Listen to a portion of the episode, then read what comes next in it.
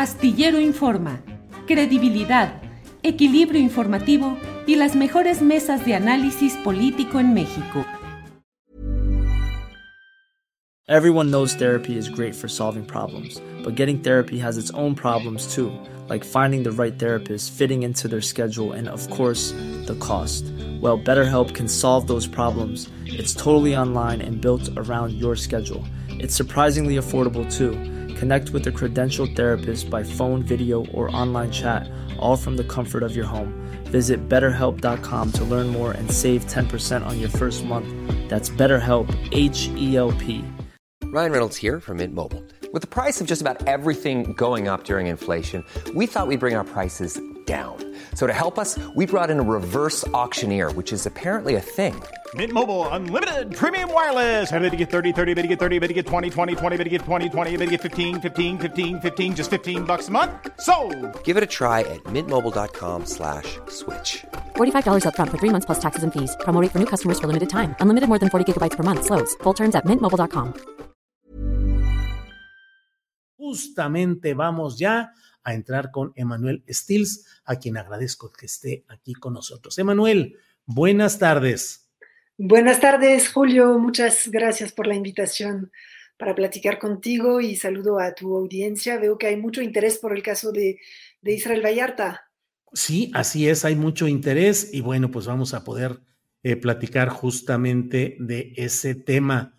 Eh, Emanuel, 18 años ya se cumplen hoy de todo este proceso.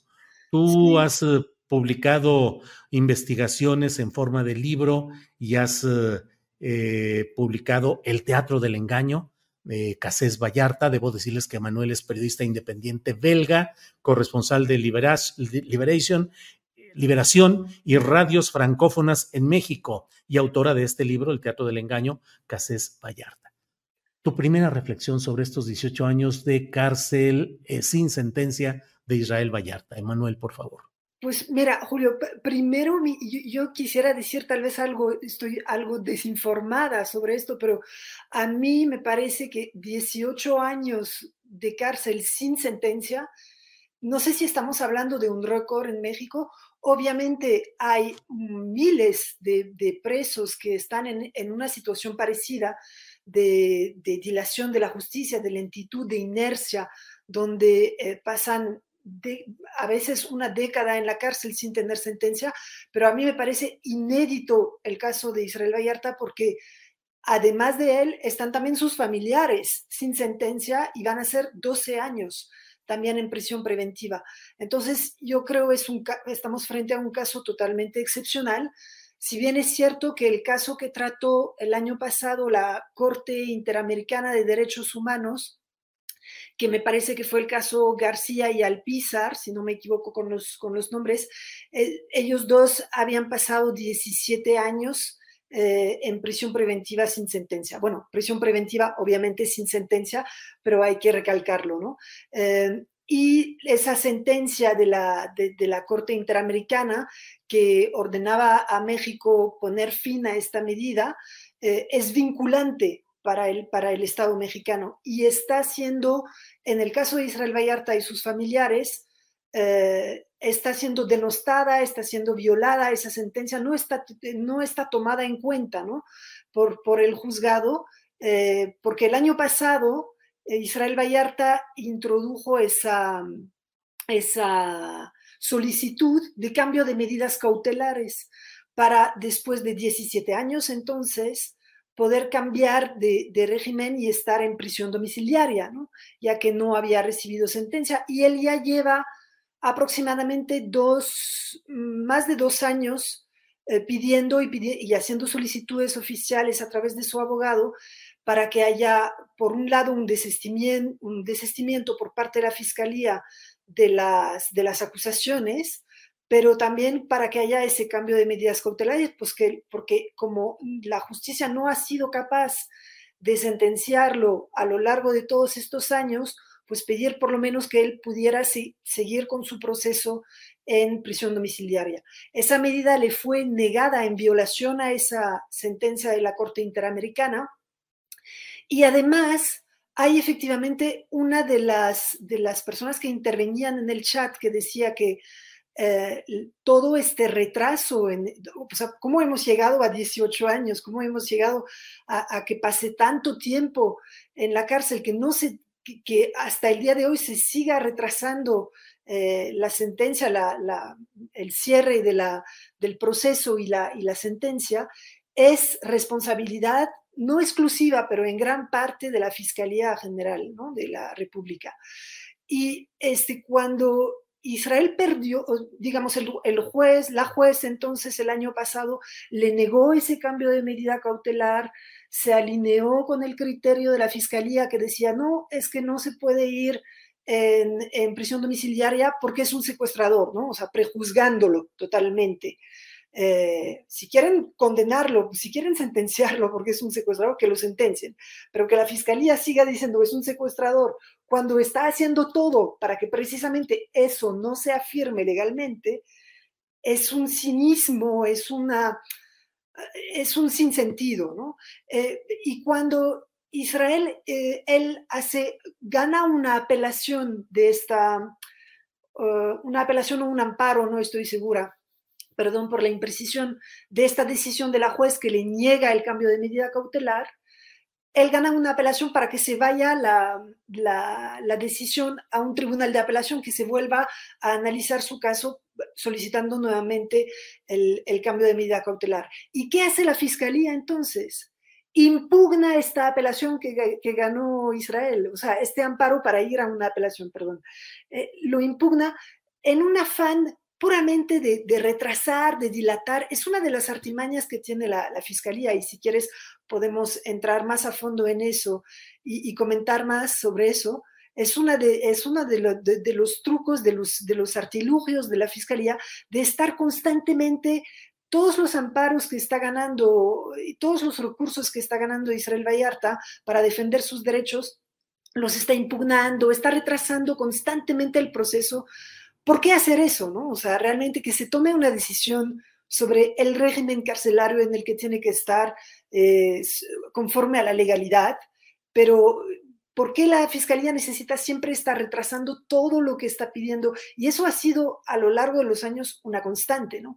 Todas las, porque el año pasado la Fiscalía General del Estado, de la República, cuando el presidente se pronunció en la mañanera y pidió eh, directamente a la fiscalía, dijo dos cosas el presidente, ¿no? Dijo, la fiscalía debería desistirse de los cargos y lo puede hacer.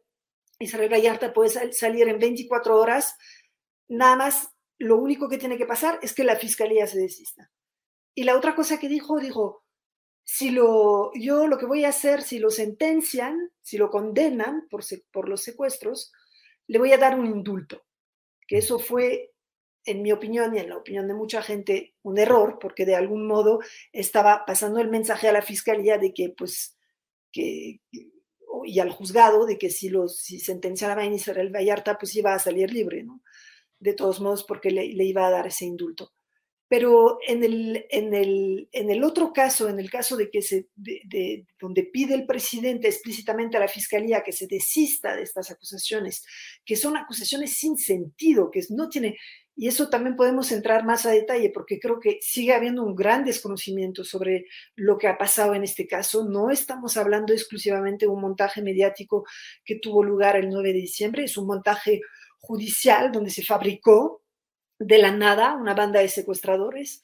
Y ahí le contesta al presidente de la fiscalía con un informe de unas 10 páginas que es absolutamente alucinante, como si la propia fiscalía no conociera el expediente que fue fabricado entonces por la, por la ex PGR, ¿no? O sea, que pues eh, antecedía la, la fiscalía. Eh, hasta en la hora de la detención se equivocan, o sea, dan una hora de la... Bueno, dicen que Israel Vallarta y Florence Cassé fueron detenidos en flagrancia, cosa que es absolutamente falsa. Como, están describiendo lo que se vio en televisión como si hubieran sido detenidos en esta casa en flagrancia con personas secuestradas, ¿no? Es falso, fueron detenidos un día antes eh, en, cuando iban manejando en la carretera. Y además se equivocan en la hora de detención. En fin, es un informe plagado de errores donde concluyen diciendo, y si ha habido un retraso considerable en el proceso, es por las acciones promovidas por la defensa y por el procesado, ¿no? O sea, haciendo pesar sobre Israel Vallarta toda la carga de estos 18 años que han pasado. Es impensable, porque realmente él, si bien durante varios años ha promovido diversas acciones para defenderse, para defender su inocencia, para presentar pruebas, para exigir la comparecencia de, ciertas, de ciertos personajes, esperando que ellos iban a aportar información, como por ejemplo el periodista Carlos, Carlos Loret de Mola, donde esperaba que él pudiera aportar cierta información sobre el desarrollo del montaje mediático, ¿no? Pero eso, la, la, justicia tardó, se tardó años y años en desahogar estas pruebas, en eh, ejecutar estas, estas comparecencias, ¿no? Y ahora mismo, en los últimos años, ya Israel Vallarta está pidiendo el cierre y es la, la propia fiscalía que dice, ah, no, pero ¿saben qué? Vamos a traer nuevamente a las víctimas y vamos a hacer confrontas para que lo reconozcan como su secuestrador. Cosas que, o sea, las víctimas no han querido presentarse en este proceso desde el, desde el año 2006. Estamos hablando, es una locura, estamos hablando prácticamente de dos décadas, o sea, no se han presentado desde hace 17 años. ¿Por qué se van a presentar ahora? ¿Y qué sentido tiene hacer una confronta para que reconozcan a Israel Vallarta si él mismo ha cambiado completamente de, apariencia física en estos años donde su salud se ha, desgastado totalmente en la cárcel? Y, y, si entonces las víctimas no fueron capaces o no hubo esa posibilidad de que lo reconocieran de manera fidedigna, conforme a la ley, con este, careos conformes a la ley, en toda legalidad, ¿por qué tiene que surgir eso 17, 18 años después? ¿no? Es una aberración total lo que está promoviendo la Fiscalía ahora, pero está, están diciendo, ah, no, espérense, vamos a hacer más comparecencias, vamos a traer más pruebas, cuando en todos los años anteriores la Fiscalía ha sido completamente pasiva, nada más tratando de retrasar el proceso gracias a la pura inercia de la justicia, diría yo, ¿no? Y ahora de repente se ponen en acción desde hace dos años y eso desde que el presidente ha tomado partido y ha decidido apoyar la causa de Israel Vallarta, se está movilizando la fiscalía directamente contra él, no para, para condenarlo, para impedir que haya una sentencia. Está en ese momento lo que está pasando, Julio, es que la Fiscalía General está obstruyendo la justicia, está, está violando los derechos de Israel Vallarta a solicitar que lo, a, que lo sentencien, a cerrar su proceso y a pedir sentencia, y con el beneplácito de los jueces sucesivos que, que, que están cambiando constantemente en, ese, en esa causa, la Fiscalía está, yo digo, obstruyendo la justicia directamente, o sea, y los jueces se prestan con toda complacencia a, este, a todos estos trucos de la fiscalía para que no haya una sentencia en ese caso, porque porque a todo el mundo le conviene que Israel Vallarta esté, bueno, a todo el mundo, tanto en la fiscalía como en, el, sistema, en, los jueces, en el Poder Judicial, eh, no, conviene que no haya una decisión en una sentencia en el caso de Israel Vallarta, que él esté purgando una condena que no ha sido dictada. Emanuel, em, en todo este largo proceso que ha sido reporteando, investigando, pensando, analizando, ¿por qué todo esto? ¿Qué factores de poder son los que se han movido para eh, generar un caso jurídicamente tan monstruoso, y creo que el término no es exagerado, tan monstruoso en todas las eh, aristas y factores que concurren ahí. Pero ¿de qué? ¿Por qué? ¿Cuáles son los intereses que se mueven detrás de todo esto? Hay quienes han señalado el interés de Eduardo Margolis, un personaje influyente en este tipo de acciones judiciales relacionadas con grupos eh, diversos. It's that time of the year. your vacation is coming up. You can already hear the beach waves, feel the warm breeze, relax, and think about work. You really, really want it all to work out while you're away. Monday.com gives you and the team that peace of mind. When all work is on one platform and everyone's in sync, things just flow wherever you are. Tap the banner to go to Monday.com. Hiring for your small business? If you're not looking for professionals on LinkedIn, you're looking in the wrong place. That's like looking for your car keys in a fish tank. LinkedIn helps you hire professionals you can't find anywhere else, even those who aren't actively searching for a new job but might be open to the perfect role. In a given month, over 70% of LinkedIn users don't even visit other leading job sites. So start looking in the right place. With LinkedIn, you can hire professionals like a professional. Post your free job on linkedin.com slash people today. Y hay quienes uh, mencionan pues que jueces y fiscalías tienen temor de liberar a alguien porque pareciera que están perdonando a un secuestrador que sí lo hubiera sido. Hablo de un México en el cual están libres montonales de personas que cometen los peores y los más terribles delitos y están libres uh, circulando por todo el país o y bien que hay un montón de casos de personas presas en las cárceles durante años sin que se les ponen los delitos. Pero, ¿cuáles serían esos factores de poder? ¿A quién le conviene que siga Israel Vallarta preso, Emanuel? Bueno, yo diría lo, mismo que acabas de, de, decir, prácticamente contestaste a, a, tu propia pregunta, Julio, porque estos yo creo que son los dos, efectivamente, los dos factores que, que, que hay que citar en este caso, ¿no? Primero, el de los personajes influyentes. Sin duda, tenemos aquí todavía una influencia y, y, y, no sé en qué medida es tan activa o es una influencia latente de ciertos personajes, algunos del pasado, otros como Eduardo Margolis, que sigue siendo, sigue estando en libertad, nunca, nunca ha sido investigado eh, por, por, por, por, sus actividades oscuras en, en, en, en, este caso y en tantos otros.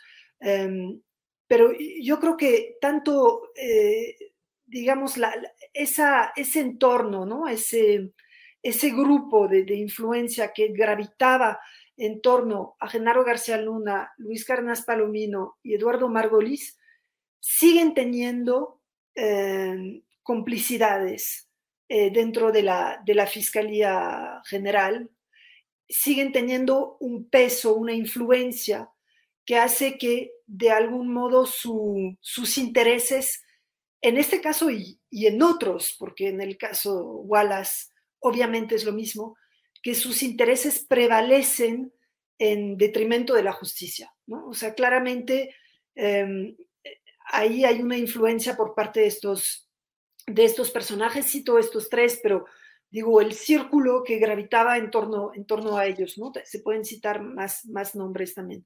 Eh, pero, ¿qué tan activa es esa influencia y esas consignas? Eh, no lo sé, porque hay una parte que tiene que ver, como bien dices, con el miedo, la propia inhibición de, de, los jueces. Ningún juez, yo creo, en México va a querer ser el juez que libere a Israel Vallarta. ¿no? Y condenarlo se ha vuelto desde aproximadamente uno o dos años desde que ha permeado más uh, una versión más real de los eventos en la opinión pública.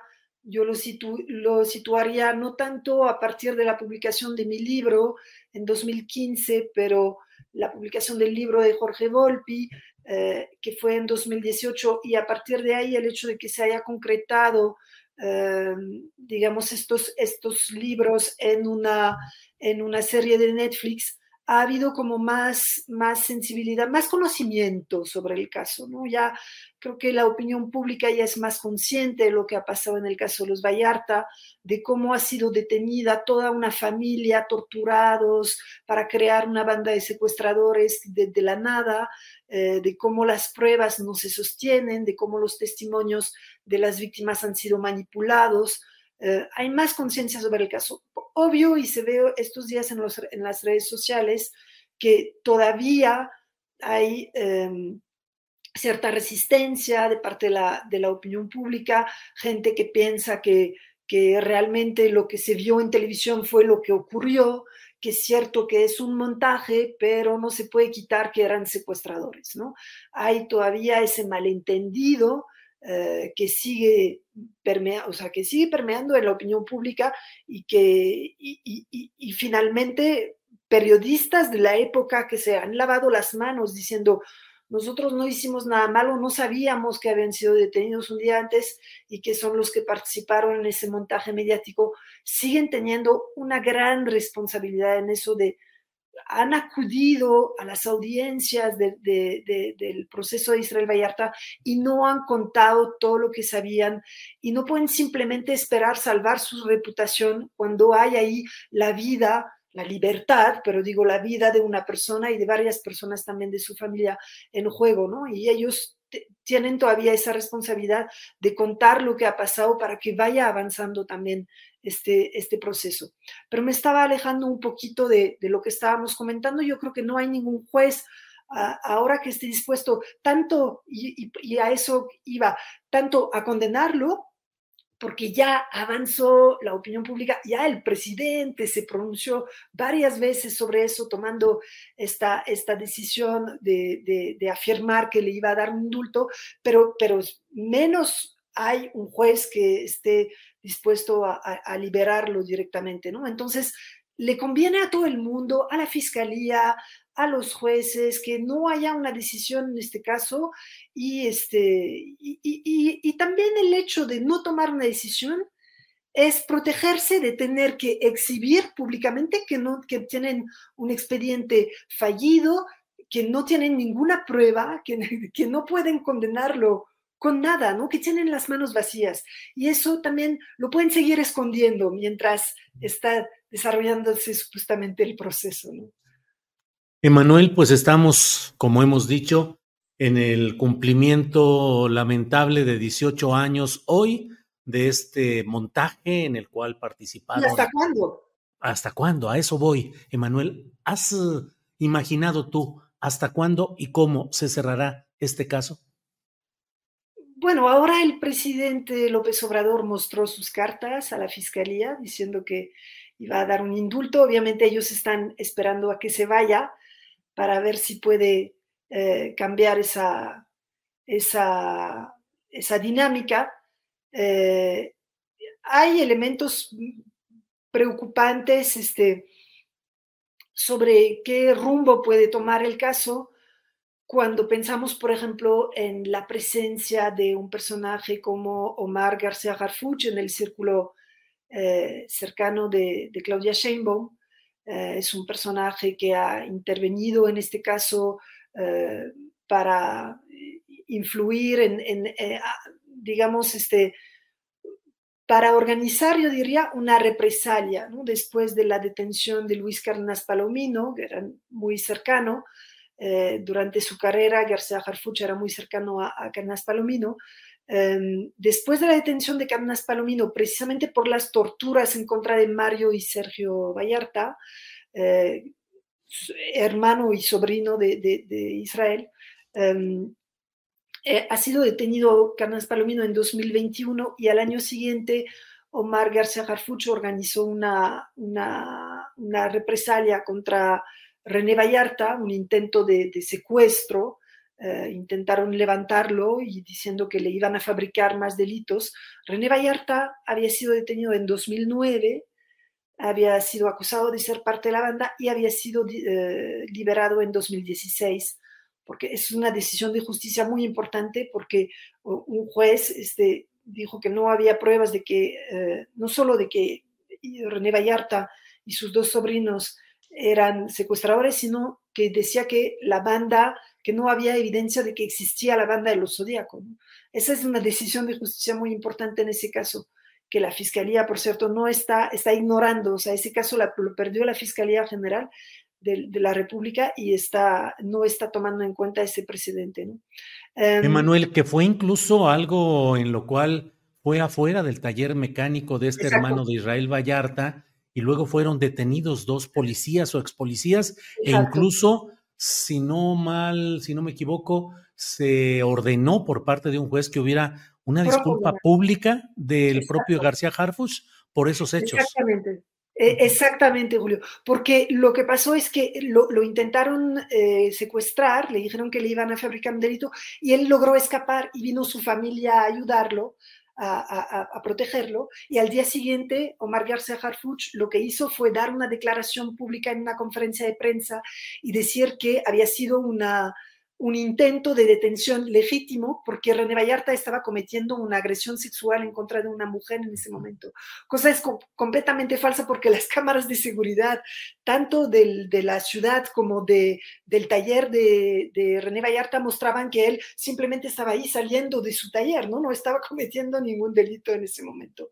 Entonces ha habido una, dos policías que actuaban bajo las órdenes de García Harfuch que fueron condenados por intento de secuestro agravado, porque son funcionarios públicos, bueno, son policías, y este, una, una obligación de disculpa pública que García Harfuch no cumplió por, y que corresponde a su sucesor, ¿no? O sea, porque él, digamos, salió de su puesto de, de, secretario de Seguridad de la, de la, Ciudad de México y todavía no se ha dado esa, o sea, arreglándose para no tener que dar esta, esta disculpa, ¿no?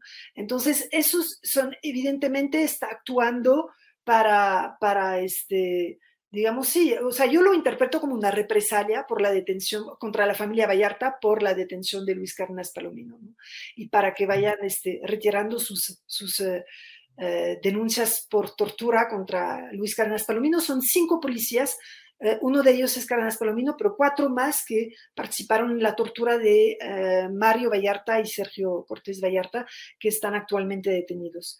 Y lo, interesante ahí, eh, también lo, conecto con, el caso del, doctor Jalife, porque él en algún momento, y sería interesante escucharlo sobre este tema, él ha estado hablando de la cercanía que tenía Eduardo Margolis con con el círculo cercano de, Claudia Sheinbaum, ¿no? Entonces sería interesante saber este, qué, puede aportar como información al, respecto, porque eso también sería un elemento, digo, preocupante para el rumbo que pudiera tomar el caso eh, en caso de que Claudia Sheinbaum fuera electa presidenta, aunque bueno, es un caso finalmente la justicia, pero esa posibilidad de indulto, eh, a ver si sigue en pie con con, este, con, con Claudia Sheinbaum. Israel Vallarta nunca quiso un indulto, él lo que quiere es demostrar su inocencia, en eso siempre ha sido muy claro, pero digamos, la fuerza del, del, de, de, todo el sistema judicial en su contra, en contra de su familia, tan fuerte, tan abrumadora desde hace 18 años, hace que pues ahora está, tiene pocas posibilidades aparentemente ¿no? de salir. Emanuel, muchas gracias. Yo aprovecho para pedirte que nos digas cómo pueden leer quienes estén interesados en tu libro, El Teatro del Engaño, Casés Vallarta. ¿Dónde y cómo lo pueden? Sí. Sí, sí, gracias Julio. Hay una, hay una nueva edición que acaba de salir con un prólogo de Yuli García, que pues tuvimos el gusto de platicar los tres el año pasado en tu programa. Esta es la periodista que descubrió el, el, montaje en 2005. Es un nuevo prólogo y hay un nuevo capítulo actualizado también sobre todo lo que ha ocurrido estos últimos años en el caso. Es una edición electrónica que está en el portal de Bookmate. Bookmate es una plataforma que da acceso a miles de libros y audiolibros en dispositivos eh, digitales, ahí lo están mostrando, y este, hay un código promocional para acceder a un mes gratuito en Bookmate y entonces pueden utilizar este código, el teatro es el código, para acceder a la lectura de la versión electrónica actualizada de mi libro, El Teatro del Engaño. Ahora se llama El Teatro del Engaño, la búsqueda de la verdad en el caso Casé Vallarta. Muy bien, pues Emanuel Stills, muchas gracias por esta oportunidad de platicar. Y bueno, esperemos que el próximo año no estemos hablando de que se cumplen 19 años de Israel Vallarta sin sentencia. Emanuel, muchas gracias. Muchísimas gracias, Julio. Planning for your next trip? Elevate your travel style with Quince. Quince has all the jet setting essentials you'll want for your next getaway, like European linen, premium luggage options, buttery soft Italian leather bags, and so much more. And it's all priced at 50 to 80% less than similar brands. Plus, Quince only works with factories that use safe and ethical manufacturing practices. Pack your bags with high-quality essentials you'll be wearing for vacations to come with Quince. Go to quince.com slash trip for free shipping and 365-day returns. Hola, buenos días, mi pana. Buenos días, bienvenido a Sherwin Williams. ¡Ey! ¿Qué onda, compadre? ¿Qué onda? Ya tengo lista la pintura que ordenaste en el ProPlus app. Con más de 6.000 representantes en nuestras tiendas listos para atenderte en tu idioma y beneficios para contratistas que encontrarás en aliadopro.com. En Sherwin Williams somos el aliado del PRO.